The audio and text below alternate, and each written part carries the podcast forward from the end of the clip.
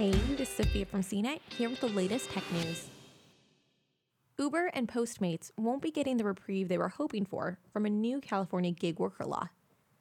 A federal judge denied their request to put a temporary stop to AB 5, while a lawsuit they filed against the state works its way through the courts.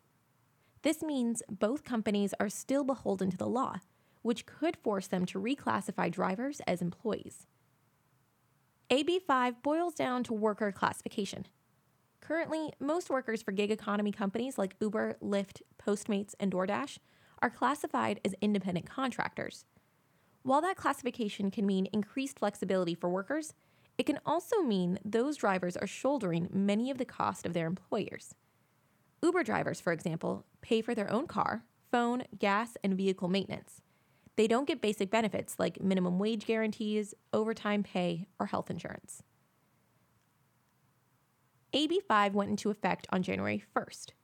Under the law, all companies using independent contractors in California will be put to a three part test to determine whether they must reclassify their workers.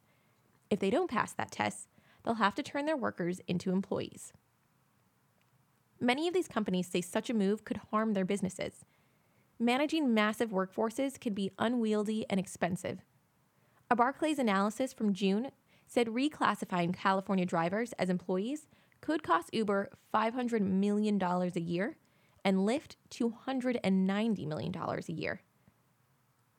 Uber, Postmates, and two gig workers, Lydia Olson and Miguel Perez, filed their lawsuit against the state of California in late December, aiming to have AB 5 declared invalid.